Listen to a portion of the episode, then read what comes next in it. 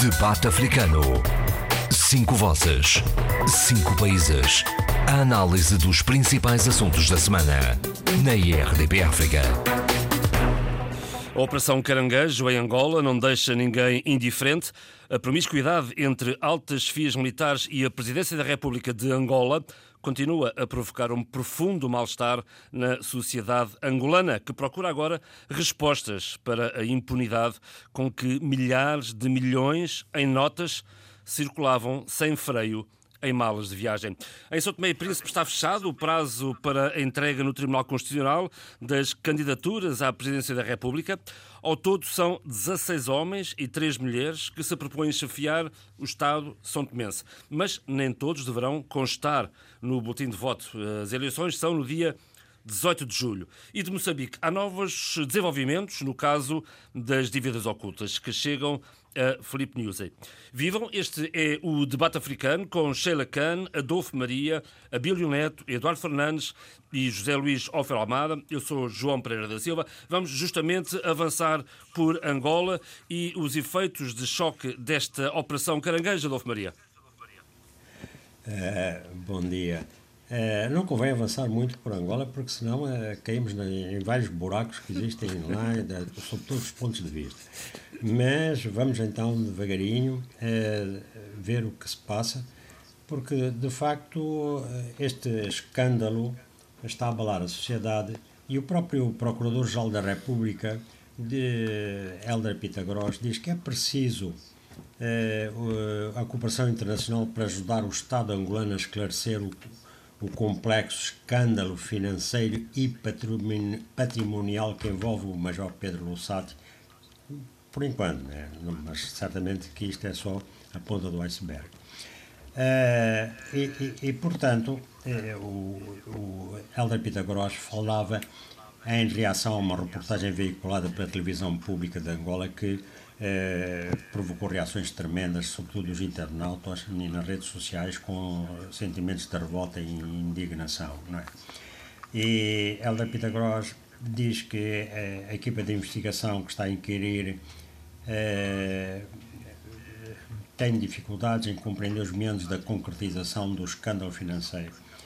E lembrou também que todas as pessoas que foram exoneradas recentemente, portanto, que eram militares, e que por isso não deverão sair do país sem autorização. Isto já diz qualquer coisa. Entretanto, o, o presidente eh, João Lourenço, eh, para substituir Pedro Sebastião, que era o, o, tinha o cargo de ministro do Estado-chefe da Casa de Segurança do Presidente da República, desde 28 de setembro de 2017, ele nomeou Francisco Furtado. Francisco Furtado já foi chefe de Estado-Maior da, da, é, e teve de se demitir por várias pressões, inclusive a pressões, eh, digamos, mais ou menos, eh, não sei como é que é de chamar, racistas, xenófobas, lembrando que, dizendo, alguns dizendo, ah, ele é cabo-verdiano, quando, na verdade, ele é, é angolano, né? pode ter uma ascendência cabo-verdiana, mas, mas pronto. Mas essas questões parece que agora passaram para o segundo plano. E o que sucede é que o presidente, depois, na tomada de posse, eh, ele disse que exige que o chefe o, ministro de Estado, Francisco Pereira Furtado, tenha a coragem e a vontade de mudar radicalmente a metodologia de controle efetivo dos órgãos de segurança do país. E, e pede para limpar todo o efetivo fantasma. Quer dizer, que nas Forças Armadas angolanas há toda uma série de indivíduos que não são militares é, portanto, dentro daquele esquema geral de corrupção, já lá chegarei numa análise final, é, que, que existe desde a independência, portanto, há também isso, quer dizer, não só os indivíduos que sacam o dinheiro do Estado, mas também indivíduos que são postos lá pelo, pelos familiares é, e que recebem pensões, etc. Bom, é, e, e o, Presidente disse os últimos acontecimentos de, demonstram a saída de dinheiros públicos nos bancos de forma fraudulenta que estão a engordar o caranguejo. E que os comportamentos e procedimentos da banca não são normais, precisamos de mudar. Bem, claro que não são normais, há mais de quanto tempo, não é? Nós sabemos como é que foram sacados e alguns uh, sacadas, uh, há dívidas tremendas que levaram às falências do banco e que alguns do, do, das personalidades que sacaram de lá dinheiro pediram crédito, né? que lá julgavam que não era para devolver. Bom, já foi é... não, é... e, e, portanto, também é, na sequência do recente afastamento de altos oficiais, foi nomeado o general Cerqueira João Lourenço, que é irmão de, do presidente. É, e foi nomeado para a Secretaria para o Pessoal e Quadros da Casa de Segurança. Ele tem, tem um staff que foi nomeado pelo seu antecessor, pelo chefe-geral Pedro Sebastião, que foi demitido. Não sei como é que ele agora também vai lidar com este staff. Bom, é, entretanto, em várias reações, por exemplo, Graça Campos, no Correio Angolano, eh, no Correio Angolense, diz que é, o processo de depuração deixou de fora a figura mais importante da Casa de Segurança do Presidente da República. Trata-se do General de Cerqueira, Cerqueira João Lourenço, eh, que é o chefe adjunto da Casa. Irmão do é, Presidente. Irmão mais novo do Presidente. Ele diz que é, ele já era secretário executivo da Casa de Segurança no tempo em que foi dirigida pelo general Helder Vieira Dias Copelipa e que é desse período de gestão do general Copelipa coadjuvado por Sequeira Lourenço, que remonta à prática dos factos que estiveram na base da abertura do processo em curso na Procuradoria-Geral da República. E que as maiores trapaças, estou a utilizar os termos de Graça Campos no Correio Angolense, as maiores trapaças financeiras operadas na Casa de Segurança do Presidente da República ocorreram entre 2011 e 2017, período em que Sequeira Lourenço era chefe adjunto e secretário executivo da Casa. Nesse período, nenhum dos oficiais generais exonerados no dia 24, e agora sobre, investiga sobre investigação, nenhum desses generais tinha qualquer vínculo com a Casa de Segurança do Presidente da República. Bom, uh, e, digamos, para, para, terminar este enquadramento, uh, uh, o Presidente da República, segundo o Correio da Quianda, voltou a, a, a efetuar mexidas nos serviços militares com a exoneração de cerca de 20 oficiais generais e almirantes de várias áreas afectas ao Ministério da Defesa Nacional e veteranos da pátria. É, de, portanto, não, não, entrando em pormenores, quer dizer, abrange comandantes da, da, da, região norte, da região centro e também da região leste, eh, vários comandantes, quer ao nível da infantaria, quer ao nível uh, do comando-geral. Bom, sobre isto, eu a minha opinião é de que esta operação de investigação denominada Caranguejo, eh, e que rebentou em enorme escândalo público, né?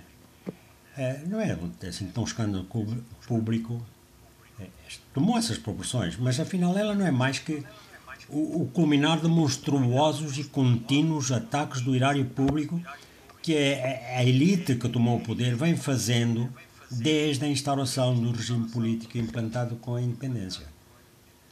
E esse regime político, era, que, que era uma sanguinária ditadura, ela perseguia implacavelmente adversários e até aliados, não é? Esse regime político não, não permitia qualquer tipo de escrutínio da sua ação. Criou, logo na implantação, criou dos logo privilégios. Nós lembramos da, da das lojas para, para diplomatas, lojas para super dirigentes, para lojas de dirigentes, etc. Bom, enquanto havia as lojas do povo vazias. E, e portanto, criou logo privilégios para a casta dirigente e, e depois, pela sua desgovernação, originou o caos económico. E então surgiram as condições para que emergisse um, um sistema de corrupção hum, exercido pela cúpula que também se tornou transversal à sociedade. Porquê? Porque é, é, havia a necessidade das populações encontrarem esquemas de sobrevivência. E nós temos então um sistema de, de corrupção vertical e horizontal. E, e, o regime político criou um aparelho de corrupção que serviu à elite dirigente e a enriqueceu desavergonhadamente ao longo de todos estes 44 anos. Né? E ao mesmo tempo que diversos esquemas outros esquemas, esquemas menores de corrupção, eh, em outros estratos. Qual foi o resultado? O resultado foi a transformação de Angola num país de criminalidade generalizada. Económica, política, e, e de crimes de delito, de delito comum. Nós, como sabemos, assaltos, assassinatos, etc. Né? É o dia a dia. E, e todas, neste processo, todas as referências éticas foram desaparecendo. E, em geral, eh, essas referências éticas deixaram de ser guia de comportamento dos cidadãos. Pois é, é exceção. A verdade é que foram. E o plano que, que tem referências éticas é apontado a dedo. A verdade é que foi preciso. Portanto, o que é que eu quero dizer? Não sei se me está a ouvir, Diga? Ah, estava eu a dizer. Uh, a verdade é que foi preciso uh, imagens uh, de televisão de malas cheias de notas no, de milhões de dólares e euros para acordar para esta realidade que, enfim, que estava lá, que é, toda a gente conhecia de uma forma ou de outra, mas nunca se tinha visto desta maneira. Está bem, mas atenção, isso foi só. Havia um processo. Quer dizer isso foi a gota d'água que fez transbordar o, copo, o copo, o, tanque, né? né? porque é, estava lá tudo, quer dizer, o regime político angolano criou um sistema de, eh, sambarcamento né? de poderes e de bem-estado desde o início. Não? Né? E esse sistema é, é o que rege a vida angolana. Né? Apesar de, atenção, apesar do, de, deste regime, agora, depois de, eh, ter passado há 30 anos de ditadura mono, monopartidária né, para um regime pluripartidário. Mas o que é que sucedeu? Manteve-se a esmagadora hegemonia do partido que conquistou o poder, a hegemonia do MPLA. E este sistema está lá, intacto e cada vez mais despodurado. Agora, por isso, na minha opinião, não interessa mudar as pessoas sem mudar o sistema. E este não se muda sem que o regime político mude. E para haver essa, essa mudança, é necessário que a Constituição seja revista em pontos essenciais. Por exemplo, na clara separação dos três poderes, né? executivo, legislativo e judicial, e na clara definição e, e prática né, do, do escrutínio da ação governativa. É preciso, é preciso realmente que a sociedade tenha instrumentos para ir acompanhando a sociedade governativa, Adolfo, acha que, e aumentar. parar. Acha que vai mudar alguma coisa depois deste mais recente episódio? Acha que vai mudar alguma coisa depois deste episódio mais recente? Quer dizer, eu aqui já pus as premissas, não é? Quer dizer, não muda. Não muda se não houver é, isto que eu enunciei. Ok, Sheila. E, e, e, e digo-lhe uma coisa, não é? Eu, eu penso que João Lourenço está cercado cercado de más ideias e de maus colaboradores. E porquê? Porque ele não rompeu de maneira mais contundente com gente e com práticas do passado. Havia uma intenção, sim, mas ele também estava aprisionado precisamente porque o recrutamento dentro do partido, com aquelas cumplicidades, com aquelas eh, clientelas e tudo isso. E, de facto, para ter havido uma mudança na podridão que, eh, que, que gangrenou o país desde há 44 anos, era preciso ir mais longe. E, neste momento, as dificuldades aumentaram muitíssimo. Vamos abrir o tema ao restante painel. Sim, senhor. Sheila, hum, acha que de facto depois destes novos uh, episódios alguma coisa vai mudar uh, em Luanda, uh, em Angola, no regime? Bom dia a todos, conseguem me ouvir bem? Perfeitamente. Bem, eu estava a escutar o Adolfo que disse eh, fez uma, uma, contextualização extremamente cuidadosa e, muito interessante e caudelosa nas suas uh, percepções. Eu acho que há aqui dois pontos que é importante uh, salientar, na minha perspectiva. E desde já, uma perspectiva de quem uh, não viveu em Angola, não tem a experiência que o Adolfo teve e ainda tem. Eu acho que houve uma esperança uh, com uh, uh, João Lourenço assumiu a liderança do partido e também do país. Contudo, e, e, o Adolfo tocou isso de uma forma que eu acho muito, muito importante e relevante, as mentalidades não mudaram, as rotinas de pensamento e de ação não mudaram e por mais que haja uh, substituições ao nível do, do, de, dos, várias, dos vários topos da elite angolana, não, se não se mudar e não se educar uh, esta elite política uh, para, uma, para uma, um sentido democrático, um sentido rigoroso de, de, de justiça, de transparência e de honestidade. Uh, por mais que haja esta um rol de substituições, nada vai mudar. Porque eu acho que, uh, os, e eu agora vou citar, não, este pensamento não é meu, é de uma grande pensadora, Ana Arendt, que dizia os veios subterrâneos da história estão sempre lá. E enquanto nós não conseguirmos limpar todas essas, essas areias da história, tudo que possa uh, dificultar e que sejam um, uh, vestígios que conduzam ao apodrecimento uh, dos nossos sentidos de, de humanidade, de, de, cidadania e de estar no mundo e nas nossas sociedades, nós podemos alterar isto e aquilo, mas as mentalidades estão lá, os vícios estão lá, as rotinas, os, estereótipos, os preconceitos. E eu, na semana passada, uh, no âmbito de uma enorme e importante exposição que está a decorrer neste momento na Universidade de Minho, sobre a Diamang, que tem como título O Silêncio da Terra, Uh, tive a escutar o sociólogo, também jornalista e agora uh, deputado MPLA, o Paulo Carvalho, e ele falava exatamente destas questões que o Adolfo dizia. E como ele. Uh, agora num outro, num outro papel, numa outra função, antes como uh, antes e continua como professor catedrático de, na, na, área da sociologia e agora uh, deputado, tem sentido uh, no seu debate com os seus pares deputados, neste caso, todos estes meandros e todas estas dificuldades em, em, em poder limpar, em poder uh, selecionar o trigo do joio.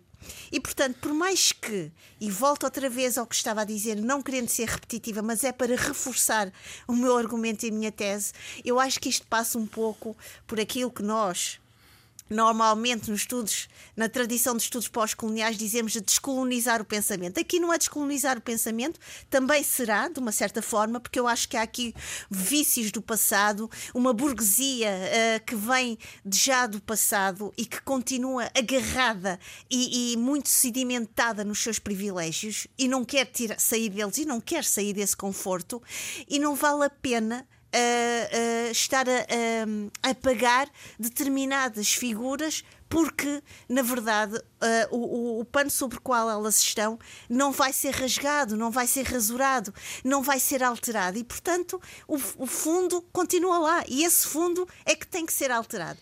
Eu, quando estou e quando me pedem para refletir muito sobre Angola, eu não posso deixar, e eu aqui sou muito circular uh, neste meu pensamento. Eu acho que aquele romance, que é um romance que verdadeiramente continua a espelhar uh, a realidade angolana, e que eu acho que foi um, uma, uma inspiração que vai se que é uh, uh, intrageracional e transgeracional, que é o romance do Pepe Tela, A Geração da Utopia, é uma verdadeira, é uma versão real e do cotidiano angolano. Esta é a minha opinião. Eduardo Fernandes, viva! A sua opinião? Eduardo Fernandes, Estou... viva. Cá está, sim senhor. Está-me a ouvir? Perfeitamente, faz favor. Perfeitamente, faz favor. Ah, muito bem. Uh, não, a questão angolana e esta questão concreta uh, que se nos coloca neste momento, uh, enfim, faz parte do historial do, dos últimos anos em Angola. Apesar de do seu presidente, o atual presidente da República, João Lourenço, ter prometido o combate uh, sem tréguas à, à corrupção, né, aos vícios. A verdade é que, uh, infelizmente, uh, os vícios e, e, digamos, e as más práticas não, não, não, não, não, não podem ser resolvidas, afastadas de, de um momento para o outro. Os vícios estão lá Uh, uh, e, e, e, tem, e há uma certa dificuldade em, nesse mesmo combate. E a verdade é que, apesar das declarações na tomada de posse eh, do, do, do, atual presidente, João Lourenço, a verdade é que foi dentro da própria casa, da, na presidência, que se, é que se, dão, deram essas uh, situações extremamente preocupantes e comprometedoras, não é? E, portanto, uh, há algo na sociedade angolana que é preciso combater e extirpar para que, uh, enfim, se crie uma, uma certa normalidade uh, na, na, governação de Angola. Esta é a minha, digamos, uma, a minha posição e, e, a minha reflexão sobre Angola. É? Zé Luís, viva! Zé Luís, viva! Sheila, queria entrar. Eu queria só dizer só o seguinte: era perguntar ao Eduardo e também a, a todos que estamos aqui o que significa essa normalidade e quais são as expectativas para essa normalidade e como uh, construir hoje essa normalidade que o Eduardo dizia e que é importante. Eduardo?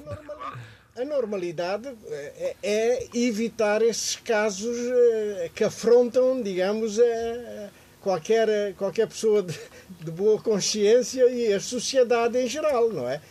Portanto, num país que atravessa graves crises social, sociais e que, e que precisa de facto uh, de ter políticas que possam minorar a situação em que a população e o, po o povo vive, uh, haver, uh, enfim, movimentações de verbas extraordinárias, incomensuráveis, quase incomensuráveis, é, é de facto uma afronta à, à pobreza vigente na sociedade angolana.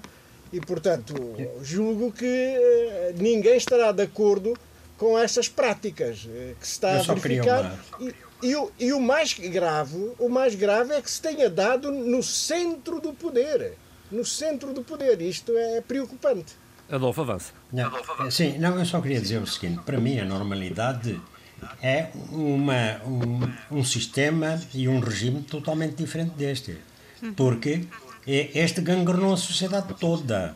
Né? E eu acho que eh, eu apliquei-me a explicar, até inclusive, todo esse processo né? que eu vivi, que eu vi, e como é que realmente houve o assambarcamento do poder e, e o assambarcamento de, de, do património do Estado, não é? Portanto, isto é é, é sistémico. Logo, há que mudar. É, é, portanto, em vez de se passar de uma. Oi, perdemos o Adolfo.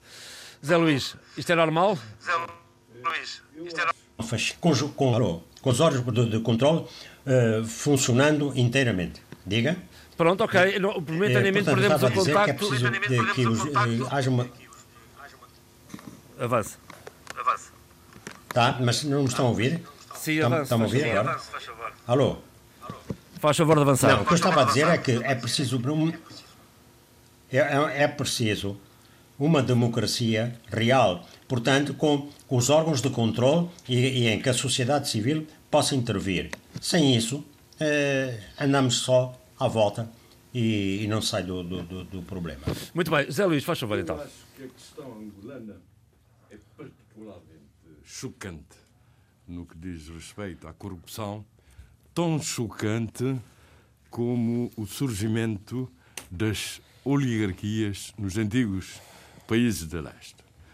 Uh, chocante, uh, e, e, não é por acaso que dou esses dois exemplos, porque tanto nos países de leste como em Angola e em vários outros países africanos que seguiram a chamada via socialista e num modelo muito radical, autoproclamado de marxista-leninista e que muitos uh, qualificaram como de stalinismo tropical. Uh, o que choca, portanto, é propaganda de uma suposta ideologia de igualdade social, a que depois, uh, que depois é substituída por uma desfaçatez absoluta na predação dos recursos uh, públicos, na ostentação mais desavergonhada da riqueza em face de uma ambiência de total miséria.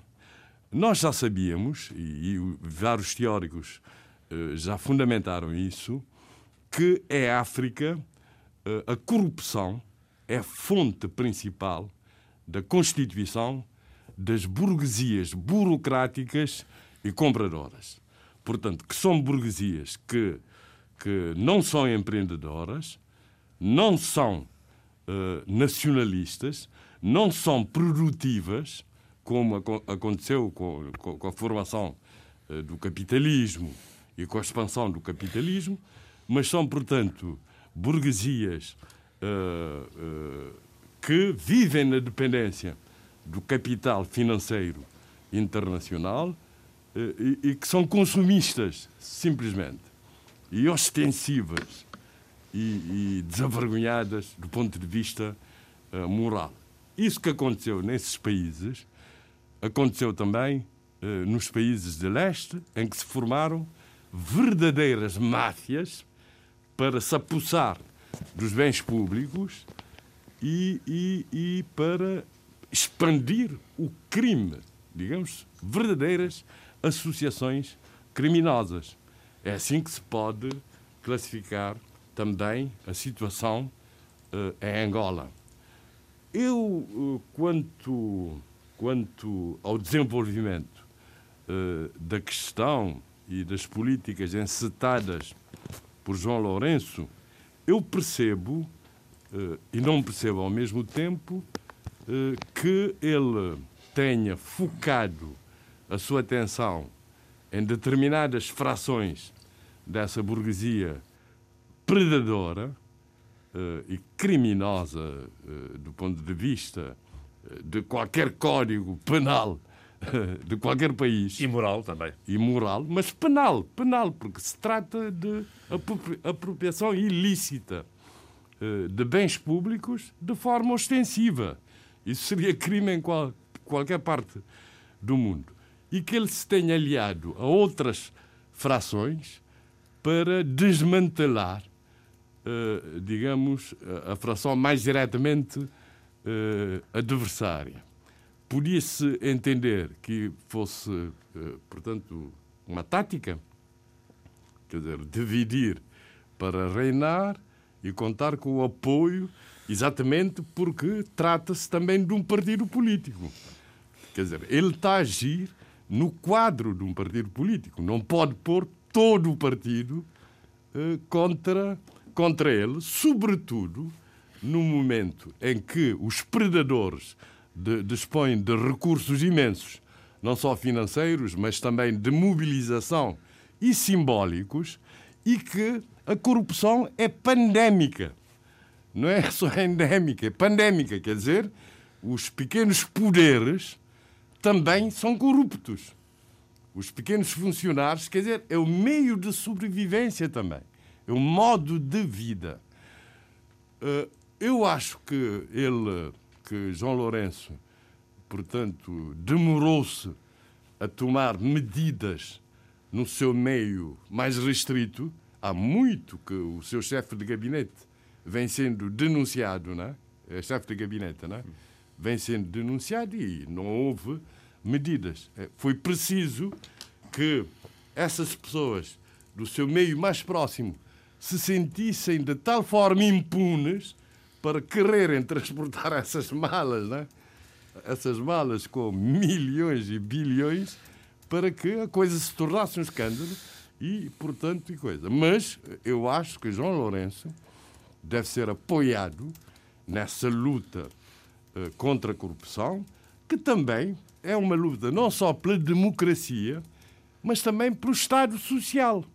Quer dizer, se se conseguir implantar em Angola um Estado de direito democrático, que também é um Estado social, quer dizer que o ideário do MPLA fica de alguma forma, do MPLA enquanto partido formalmente de esquerda. Formalmente Bom, de esquerda. Isso é outra conversa. Portanto, será, será de algum modo resgatado, porque de facto o, o MPLA neste momento é um partido, é um movimento com várias fações, entre as quais. Uma Falámos isso a semana passada, da, das fações. Uma das fações. Há, há fações de esquerda, com certeza, que ainda que persistem e que mantêm Sim, o ideário, mas há com certeza fações de extrema-direita, corruptas, ditatoriais, portanto, que têm todas as características de um partido de extrema-direita. Predadoras, neocoloniais, compradoras, burocráticas. Abílio. Viva! É, Deixa-me só saudar a adjetivação do, do, do nosso colega Luís Oframada, que subscrevo inteiramente. Muito bem, está feita a nota. Força. Eh, o Zé Luís eh, acabou em grande, quer dizer. o Zé Luís fez aqui uma, uma- um, um- um surfar eh, pela história eh, das ideias também de Angola que convém reter. E é aqui eh, nas ideias eh, que eu quero ver se acrescenta alguma coisa de tudo que já foi dito, que foi imenso e muito importante. Ou seja, toda a gente trouxe de facto contributos que eh, dão para eh, esclarecer alguma das dúvidas que existem sobre esse momento especial eh, de Angola. A primeira coisa que eu tenho que dizer é que eh, o Presidente João Lourenço merece merece-me todo o respeito e toda a estima por aquilo que ele está a tentar fazer com o país eh, dele. E como Zé Luís, também acho que deve ser apoiado nesse esforço, por duas razões simples. Primeiro, pela normalização ou pela tentativa de normalizar eh, um país eh, complexo e num momento complicado. Normalização que já todos mais ou menos definiu, definimos aqui, não é? Portanto, não posso nem quero acrescentar nada àquilo que já foi dito relativamente à normalização. E segundo, eh, apoiar o, o, o Presidente Lourenço também, do meu ponto de vista, eh, por ele ter criado umas expectativas. Umas expectativas que ninguém pode pensar que podem ser cumpridas numa única legislatura. Eh, Porque isso seria eh, quase que revolucionário, e mesmo quando há uma revolução, eh, é preciso perceber que depois da revolução há uma gestão do, do, do resultado da after. há uma- gestão do resultado da revolução e desta revolução de ser revolucionária, não é? Portanto, estaríamos perante, se calhar, a mesma coisa do que aquilo que o Presidente João Lourenço está a tentar fazer dentro de um quadro que ele herdou. Agora, aqui é que vem eh, o âmago da, da- da- questão. Eh, os meus colegas, todos, eh, de forma particular, ou nomearam a sociedade civil, também se nomeou o próprio MPLA, nomeou-se o sistema, nomeou-se a história de Angola pós-colonial, nomeou-se muita coisa, as elites angolanas, nomeou-se quase tudo todos que são elementos dessa, dessa crise eh, que Angola vive eh, neste momento. Mas a verdade é que a coisa, do meu ponto de vista, está muito eh, pendente de uma série de ideias fundadoras da nação angolana, ideias fundadoras, aliás, da nação angolana, que têm efetivamente de ser revistas. Eu estive a ver eh, e fui rever algumas das minhas notas sobre Angola nos últimos eh, anos que estou aqui no debate africano. E há uma de 2014, eh, pouco antes de um dos congressos eh, do MPLA, em que eu disse, e, e tive um feedback tremendo de amigos angolanos, enfim, alguns contra e outros a favor, em que eu defendi exatamente a questão eh, das, da- da- das fações dentro do MPLA, abrir o partido as fações, porque o MPLA, porque o MPLA é muito mais amplo do que, plural. do que- do que- e plural do que aquilo que se imagina, mas a verdade é que toda a pluralidade do MPLA está fora do MPLA formal. Está fora, está fora das estruturas eh, do partido. E, e naquela altura eu disse isso. E depois também disse uma outra coisa. Tinha chegado o momento de incorporar, eh, de rever todo o programa do partido e de incorporar elementos verdadeiramente democráticos e até liberais. Exatamente no sentido eh, de, de- de- de fazer do MPLA um partido muito maior e muito mais e muito muito mais capaz também de romper com aquilo que é a ideia programática ou as ideias programáticas fundadoras que já não têm nada a ver com o MPLA de 2014. É evidente que isso deu um grande debate entre mim e, e- e entre os meus amigos angolanos e, e- em que eu tive que intervir no sentido de me explicar um pouco melhor, mas hoje, eh, graças a Deus, nessas últimas duas semanas, já recebi algum feedback de alguns deles, men- menos do que, do que os participaram na- na- no debate na altura, a dizer que afinal em 2014 Um visionário, tinha, um não, não, não é visionário. visionário. Eh, Afinal, que 2014, se, se eu se tivesse havido o atrevimento de fazer esse movimento dentro do partido, que hoje, por exemplo, E um haveria aspectos- condições na altura, Abílio? A questão também é essa.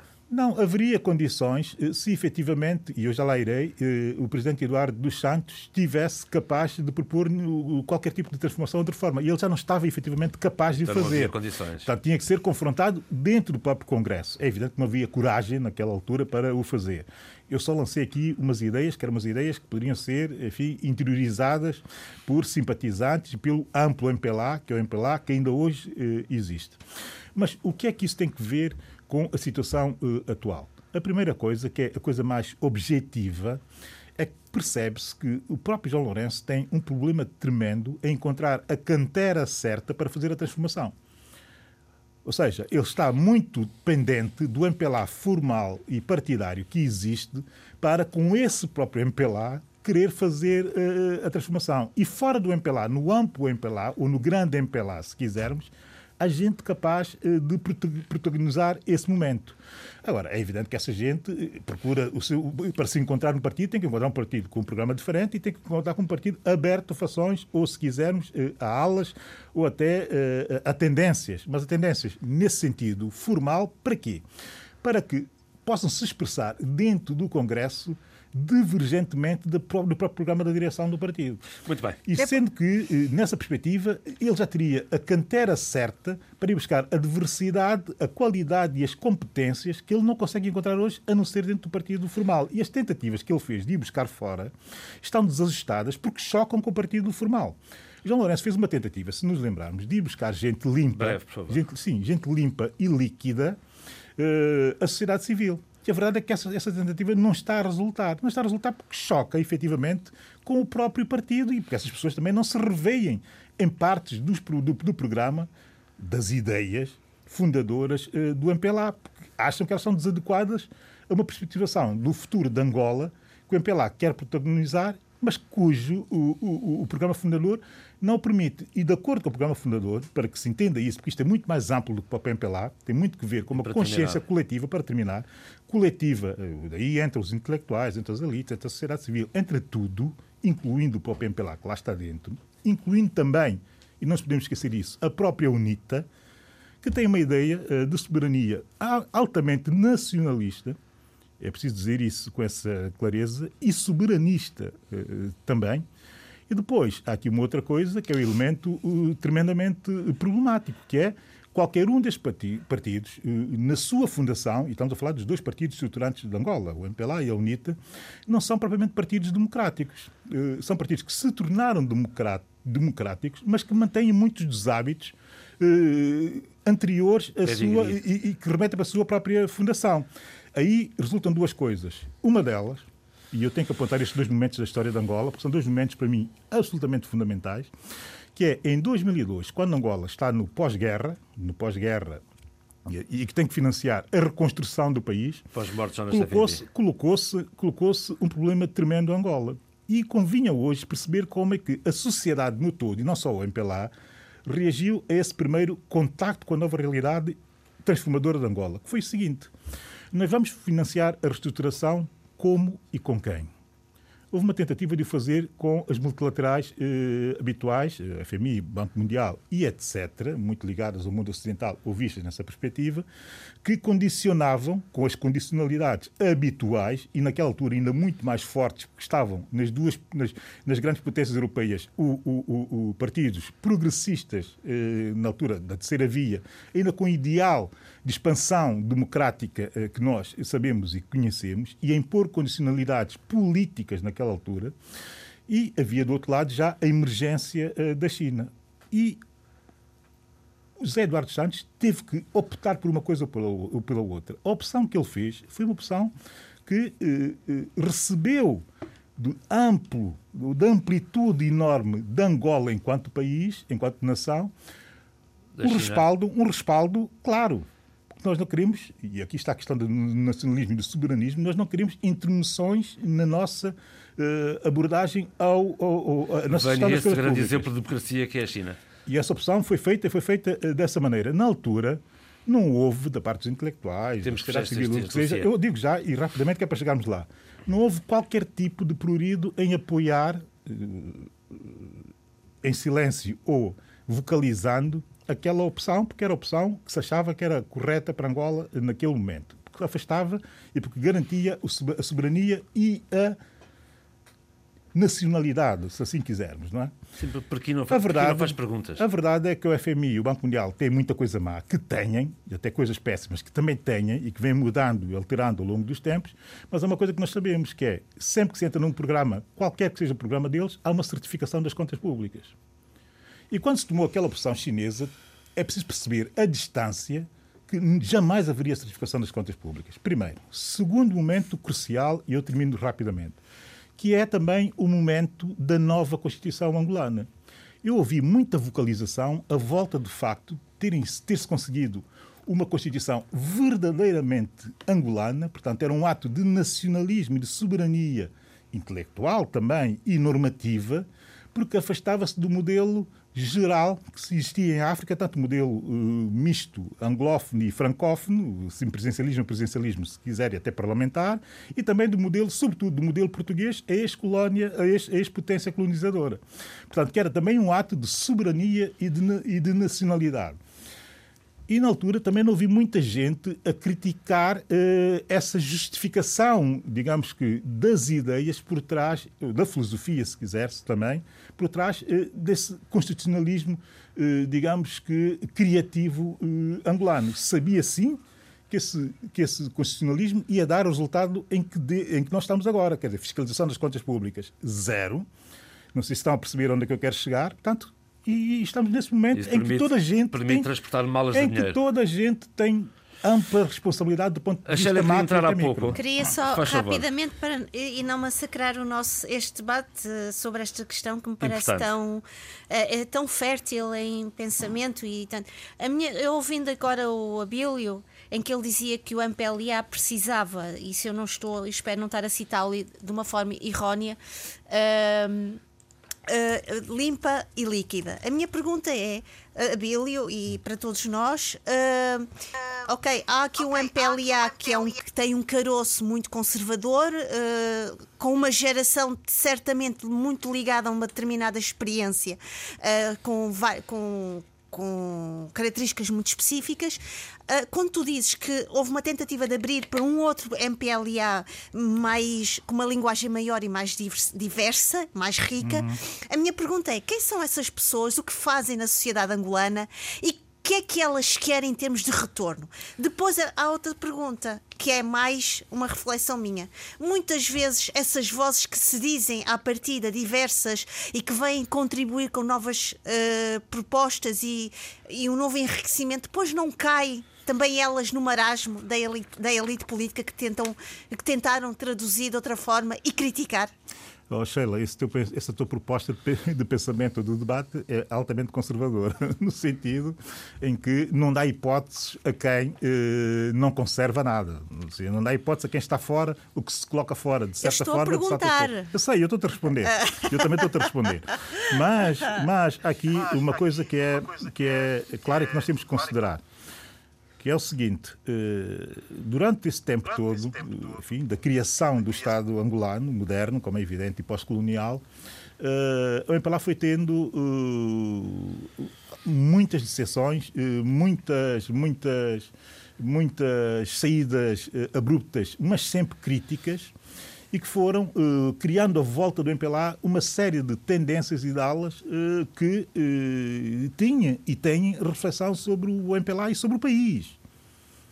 E que é uma reflexão autónoma sobre o país. Mas mais do que ter uma reflexão autónoma sobre o país, muitos deles realizaram ou foram realizando o país enquanto o MPLA fazia o que tinha que fazer politicamente. Estamos a falar, inclusive, também de intelectuais, de empresários, da cidadania, da simples cidadania, que faz o país eh, diariamente e gente com muito talento. E sabe-se que em Angola isso existe. Eu, eu... esse ainda é o suporte, eu estou a falar de recursos humanos. Portanto, Mas eu concordo contigo. Eu é, acho é que eu não gente... fui, se calhar, claro o suficiente. A minha pergunta é exatamente quem são as pessoas que trazem essa voz diferente.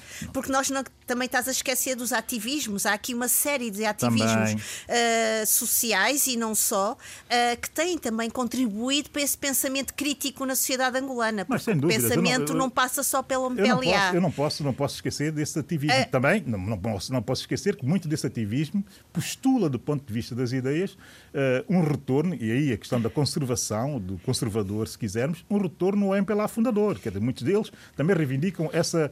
essa, essa, essa, essa Adolfo, o que é que acha dessa. A minha, deixa-me, desculpe lá, João Pereira, deixa-me só dizer aqui uma coisa. Eu acho que o Abilo uh, deve ter perdido aqui um pensamento meu quando eu, eu não, o, quando me dizes que é conservador, a minha pergunta aqui, o meu desafio é não é desmerecer estas pessoas, estas vozes, no fundo, desobedientes e que procuram dar um esclarecimento maior. Olha, como tu disseste há pouco, líquido, diverso, amplo.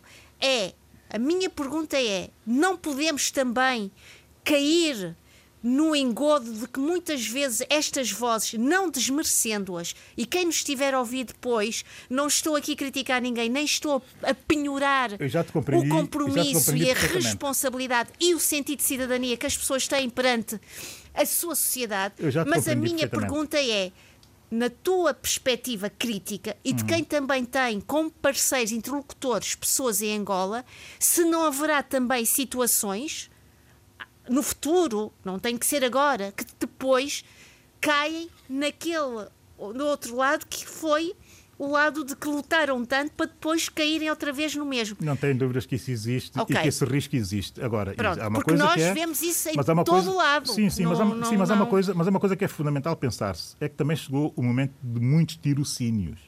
Ou seja, o momento de testar uh, quem tem ideias e que sempre uh, se propôs a a publicá-las ou publicitá-las ou a expô-las no, no, no, no, no mediático e até no público, enfim, nas redes sociais, se quisermos, e até no seu próprio ativismo. Agora, é preciso é testar essa gente, é preciso trazer claro. essa gente para a, a política. E, e agora é? deixa-me só dizer uma coisa para terminar, João Pereira. Desculpe lá, é, é, é, rápido. Eu, quando te fiz a pergunta de quem são as pessoas, o que é que elas fazem na sociedade e a função delas. Uh, não, a minha pergunta, a minha pergunta uh, tinha outra, outra, uh, outra pesquisa dentro da minha cabeça. É hum. É que muitas vezes quem fala também sabe que pode falar, porque tem as costas quentes, porque tem uma espécie de estatuto, de imagem, uhum. que lhes é reconhecido na sociedade angolana e que, uhum. portanto, permite-lhes chegar altear a voz, porque nós também sabemos que outros que querem falar, alguns são eliminados, são castigados são violentados pois, e que essas vozes tão desobedientes muitas vezes não chegam ao lugar que devem chegar. Porquê? Porque não têm, não têm à sua volta do nascimento, da sua formação, da sua família, o estatuto que lhes permite trabalhar em prol dessa sociedade. Percebes o que eu quero já dizer? Já compreendi perfeitamente aquilo que tu estás a dizer e onde é que tu Será queres que eu posso eh, para... Adolfo Maria, Adolfo Maria, se faz favor, peço desculpa. Adolfo, faz favor, mais que um minuto. Diga. Não, eu, não é, é, eu creio que aqui estamos agora a entrar assim em, em pormenores. Quer dizer, a essência da, da, da questão é, é, saber se realmente é, João Lourenço consegue ir em frente com a anunciada combate à corrupção e, portanto, a moralização do Estado e, e, a outra se o MPLA é capaz de se renovar. Aqui foram, cruzamos várias ideias. Eu penso que eh, João Lourenço tem uma tarefa muito difícil e eu penso que realmente é de apoiar o seu combate à corrupção. Mas, como eu disse, esse, eh, esse combate implica realmente atacar o sistema eh, e fazer as mudanças no regime político necessárias para que haja o escrutínio eh, da, da sociedade sobre, sobre a governação. Isso é fundamental. Bom, por outro lado, a questão que se, força, força. A questão que se põe do, de, de, o MPLA é de facto, sempre foi, uh, o movimento, o partido político, e quando era movimento nacionalista, mais transversal a toda a sociedade angolana, sob todos os aspectos. Sempre foi. Só que, Uh, neste momento, a UNITA uh, levantou certas bandeiras que eram próprias do MPLA, o multiculturalismo, o multirracialismo, o multietnicismo, etc. Bom, e há, há, toda uma série de indivíduos de, de, de, que formavam o cerne do MPLA e, e, e, intelectuais até de valor que começam a descrever no próprio MPLA. E a questão, que também aqui foi abordada, mas que é que central é esta, Será o MPLA, é, é, é, é, fundamental para a sociedade angolana um partido como o MPLA, mas um partido, digamos, com as características iniciais do MPLA. Só que, e quando eu falo das características iniciais, aquelas, o ideário do movimento da, da, da luta de libertação.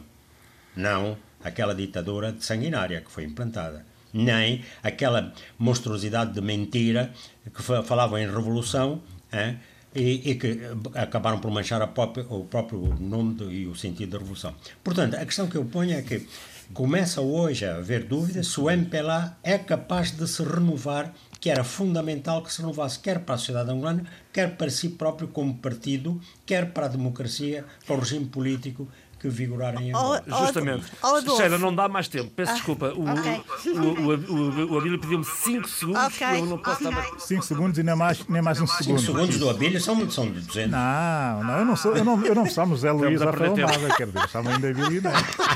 Usas comparar, pá. 5 segundos. O primeiro, Adorei. o primeiro, o primeiro segundo. Não, o não primeiro segundo. devias adorar. Zé Luís, somos, somos acupelágicos, mas Não, calma. não estou, a- não estou a selecionar ninguém, Luís. Vá lá. 5 segundos. Eh, o, o primeiro segundo, dizer o seguinte: ainda coisa de 3 ou 4 ou 5 meses, estamos aqui a falar de Angola, e eu sugeri atrevidamente, tinha chegado o momento de, de- de João Lourenço inaugurar a Terceira República. Ele teve a oportunidade de o fazer com a revisão constitucional. Ficou a meio. Mas propôs a fazê-lo, mas tinha que ser muito mais claro a fazê-lo.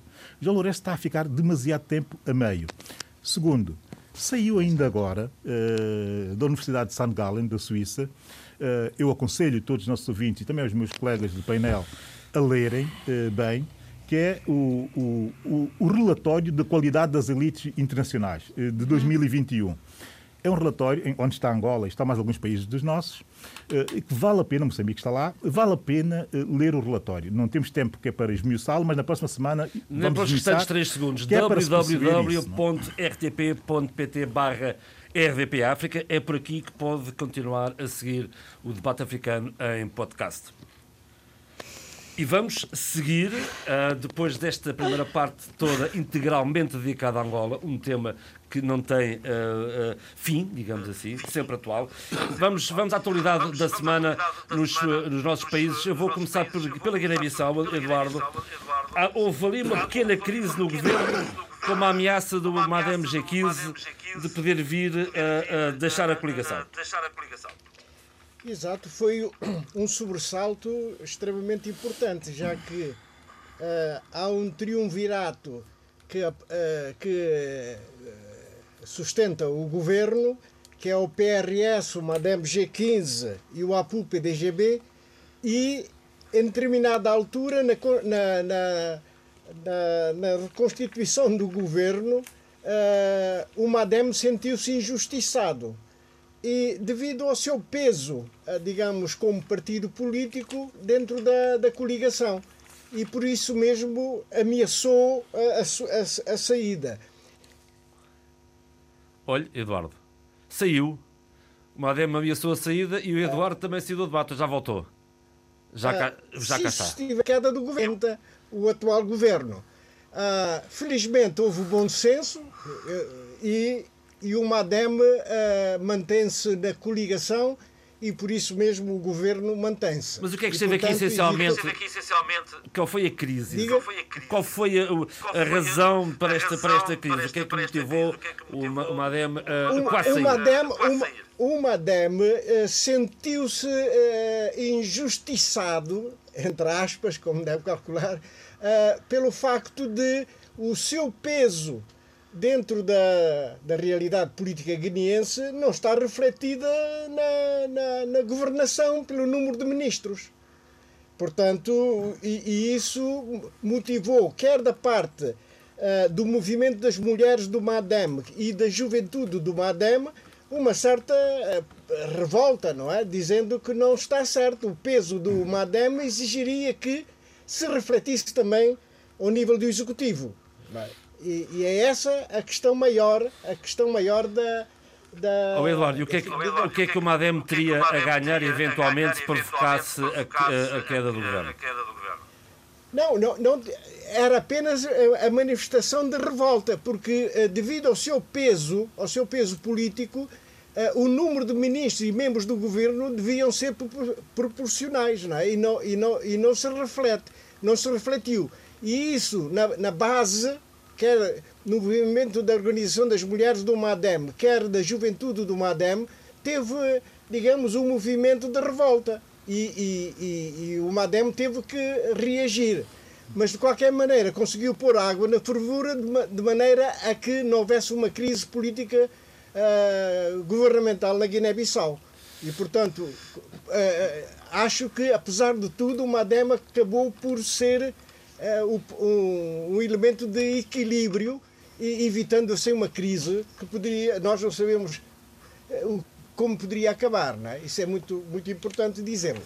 Isso, só para enquadrar, isto foi numa altura em, também em que o PRS assumiu mais pastas no Executivo e terá sido esta a razão desta pequena crise.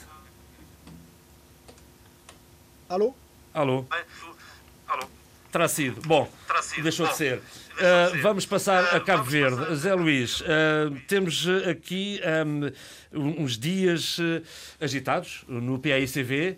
As eleições já lá, já lá vão há dois meses, mas o, o, pós, o day after, no, no, no principal partido da oposição, desenha-se agora com a solução, ou não, de Janeiro ao Almada. Não, a sucessão é, Ou não. é certa. Ah, é certa. É certa porque, para já, porque a Janir Alfer Alamada, no dia em que se soube dos resultados das eleições, anunciou eh, publicamente que ia, eh, portanto, pedir a dimissão do cargo. Relembre-se que quando perdeu as eleições anteriores, legislativas anteriores, tinha posto o cargo à disposição. Eh, o que aconteceu é que pôs o cargo à disposição na altura, o Conselho Nacional não aceitou, houve pressões internas, inclusive para que ela continuasse, mesmo dos adversários, que ela cumprisse o mandato. E, e, e o que aconteceu é que se uh, convocou um congresso antecedido de eleições diretas que ela ganhou estrondosamente, internamente, e que houve uh, o aborto, uh, a candidatura do seu adversário, José Sanches, foi, foi abortada. Uh, agora, há uma, há uma diferença fundamental, porque é a segunda tentativa dela chegar à chefia do governo como candidata a primeiro-ministro, como presidente do maior partido da oposição não conseguiu esse resultado e por isso anunciou a dimissão. Acontece que o órgão, a, a, a presidente do partido, é legitimada nem sequer é pelo Congresso, é, é eleições diretas. diretas. Portanto, a única forma de, de, de ela ser substituída é por eleições diretas. Portanto, não é como antigamente, em que o Conselho Nacional, de alguma forma, substituía o Congresso que elegia uh, os órgãos do partido. Neste momento, portanto, há eleições diretas. Portanto, a única figura jurídica que podia ser utilizada é a figura da renúncia, que é de caráter pessoal, portanto, ela, ela ocupava um cargo unipessoal, e, e, e, e efeitos irreversíveis. Portanto, a dimissão tem que ser aceita, não é? A renúncia tem efeitos irreversíveis. Tem efeitos irreversíveis e. Bom, então, quem, e é, então, quem é portanto, que segue? Vamos lá saber. Portanto, havendo. Ou qual é o perfil, tendo, no seu ponto de vista, pedido, indicado? Tendo pedido a renúncia, portanto, ela deixa de, de, de, de ser presidente até ser substituída não em eleições diretas, mas pelos, pelo que os estatutos prevêem, pelos vice, por um dos vice-presidentes. Portanto, há vários vice-presidentes.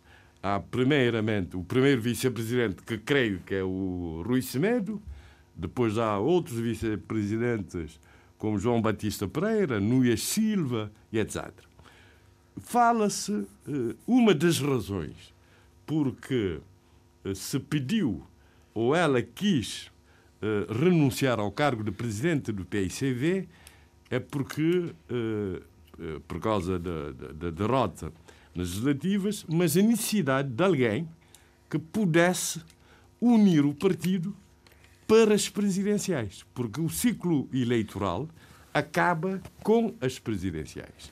Eu devo dizer que, pessoalmente, pensava até que a Janira eh, aguentaria como presidente do partido até a realização das presidenciais. Curiosamente. Estão marcadas para outubro. Eh, para, para, para 18, não é? 17. 17, não é? 17 de outubro. Curiosamente, uh, o Congresso, o, o Congresso não, as eleições diretas já foram marcadas para dezembro uh, deste ano, o Congresso para janeiro, para janeiro, e, mas a Janira deixa de ser presidente e é substituída por um, por, em princípio, pelo vice-presidente, porque é um presidente interino. Presidente interino quer dizer que é um presidente provisório Bom, até a realização. Todo é que a gente sabe que é interino. A, a gente que não quem sabe. nos ouve sabe, desculpa. A, a gente não sabe. Mas quem mas, nos ouve sabe. Bom, de qualquer maneira, está-se a pensar claramente em, em Rui Cimedo. Pensa-se que Rui Cimedo, que, é, que foi líder parlamentar do PICV e que, portanto, é mais velho do que a Janira, portanto, deve ter a idade do filho, é da geração do filho, é mais velho também que o Zé Maria Neves, que ele será capaz de unir o PICV, eh, portanto, eh, aquela extensa base de apoio de, de Alfer Armada, que repara que ela goza incontestavelmente de, uma, de um amplo apoio no partido. Se quisesse ficar, podia ficar.